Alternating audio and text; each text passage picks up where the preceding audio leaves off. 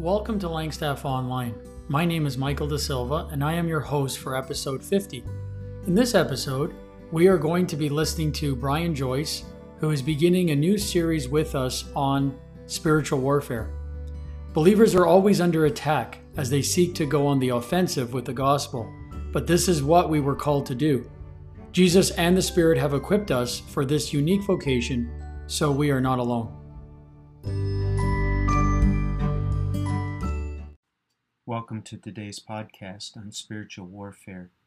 I have a series of 10 messages, and each of them will be under 10 minutes in length.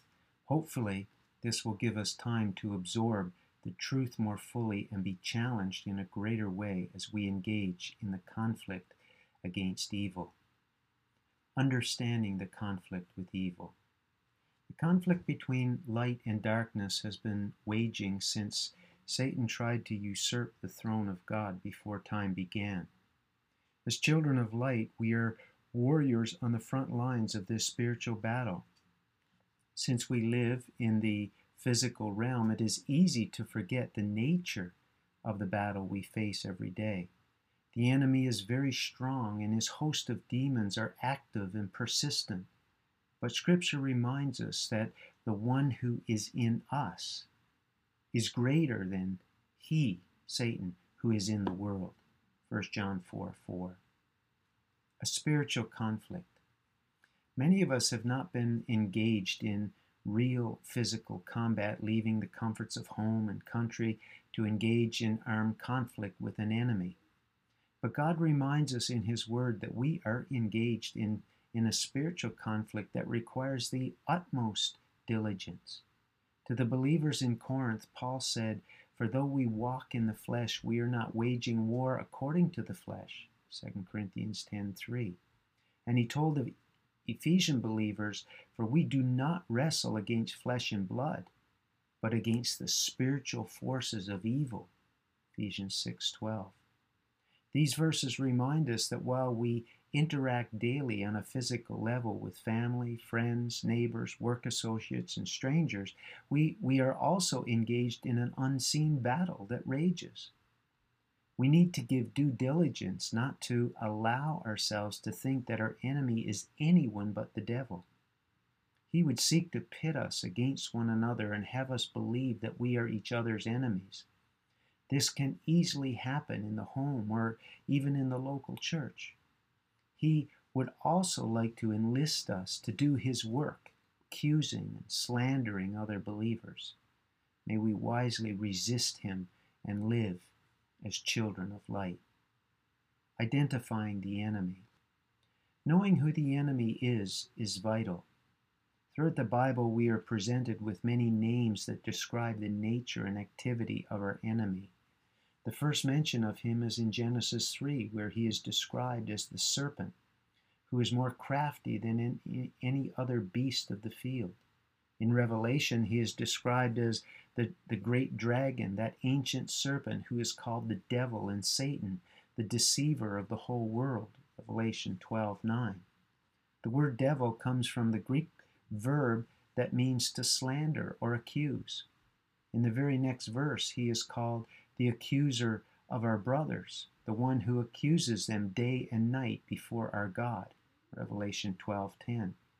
This slanderer who accuses us before our God is also called Satan, which means adversary or enemy, and he truly is an enemy of God and of God's people. Deception is the underpinning of everything Satan does. In speaking to the Jewish leaders our Lord gives the most comprehensive description of Satan. You are of your father, the devil, and your will is to do your father's desires.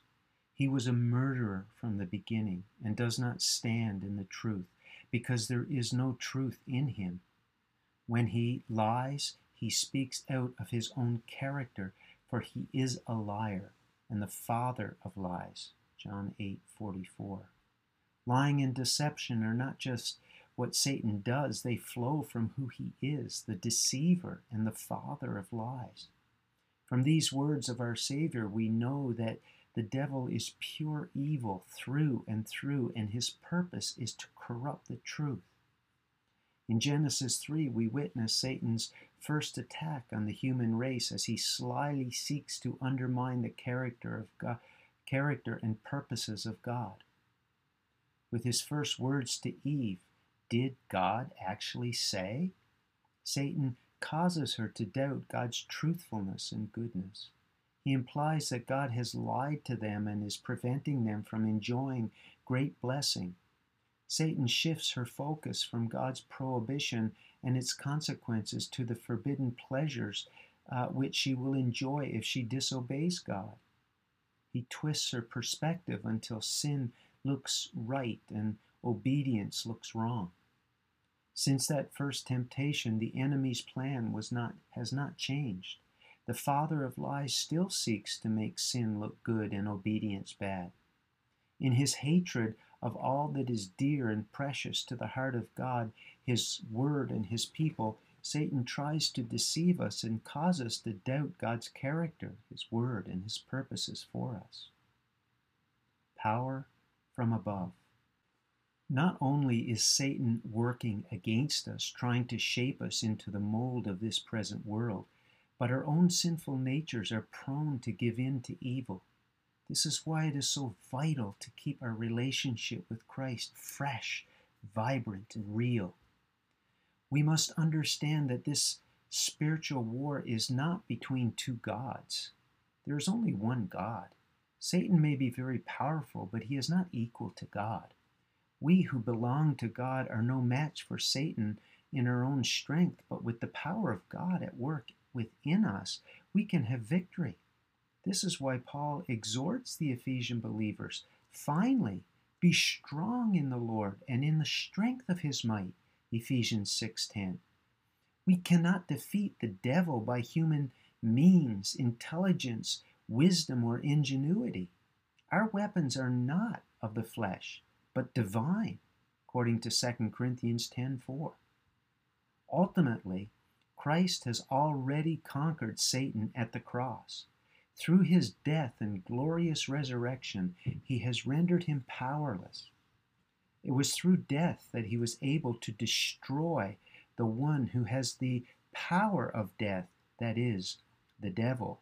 Hebrews 2:14. Therefore, it is in Christ that we find our victory as we live out the reality of our salvation, being dead to the world and alive in Christ. Peter instructs us resist him, resist Satan, firm in your faith. 1 Peter 5 9. It is all by faith, believing that Christ achieved the victory over Satan and living out the victory each day in all the details of our lives. It is my desire that we may find our strength sourced in Christ, that we may draw fresh might from our nearness to Him, and that in His power we may render the enemy ineffective in our lives. Thank you for listening. The Lord is with you.